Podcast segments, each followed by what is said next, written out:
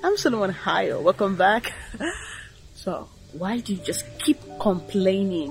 Why do you keep seeing the negative side? Yes, the problem cannot be trivialized. There are realities. There are things we cannot escape from. The business going down, the ministry not functioning, you know, the competition out there, the sense of incapacity, incapabilities, the sense of inadequacy, and the list goes on. Hunger, poverty, crumbling financial obligations, health issues. Yeah, the list goes on and on.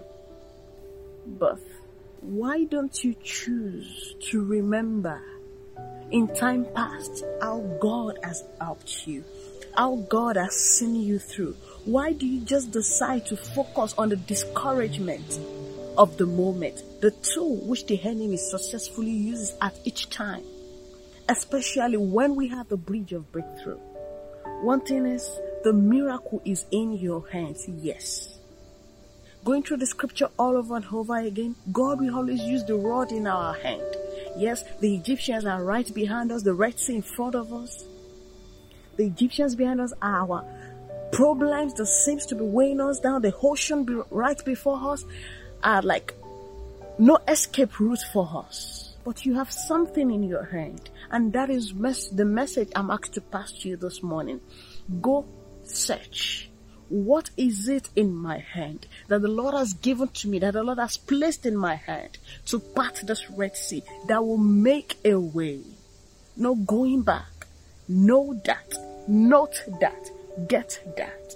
One thing that we don't know is God has a way of making all those things pass by without crumbling us.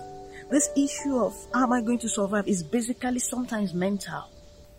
The reality is you have your tool in your hand to face the storm. Stop complaining. You've been through dangerous past we are all human beings of like passion. Don't think Solomon Hayo, where you are, it's a life full of roses. You're always loving yourself in your garden and the likes. Hey, stop daydreaming. The grass is not green on the other side. Hey, I'm not talking about this green grass. but we all go through our problems. We all have mountains of problems to surmount. But I have chosen. Most times when I feel so overwhelmed, even this morning I was almost in tears, being discouraged.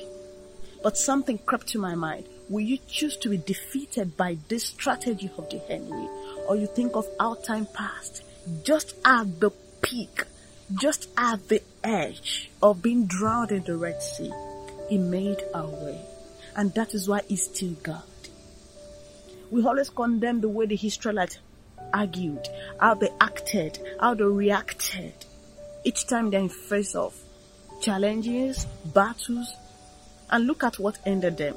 We are good at narrating stories. We are good at quoting and reading the scriptures, but will live in by them. Just as you've known me, I will always say that.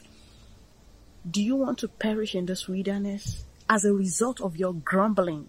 Most times, it is our negative attitude that made these situations overcome us. That is the reality.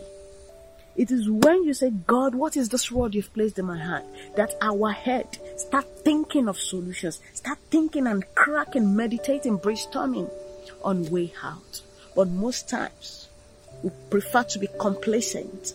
And that is why it always seems that this situation, years, it's been years. I've never passed. I've never gotten out of this problem. It's because you've never decided to search for the solution. The solution is just right there under your nostrils. Think of similar problems, lesser problems that have happened in the past. How God has made a way.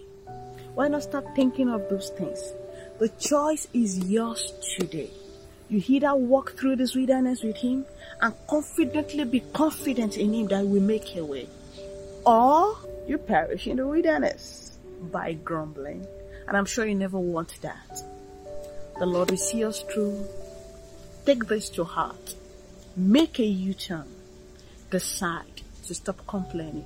So, see you next time. Mm-hmm. Let me continue my reading. Bye.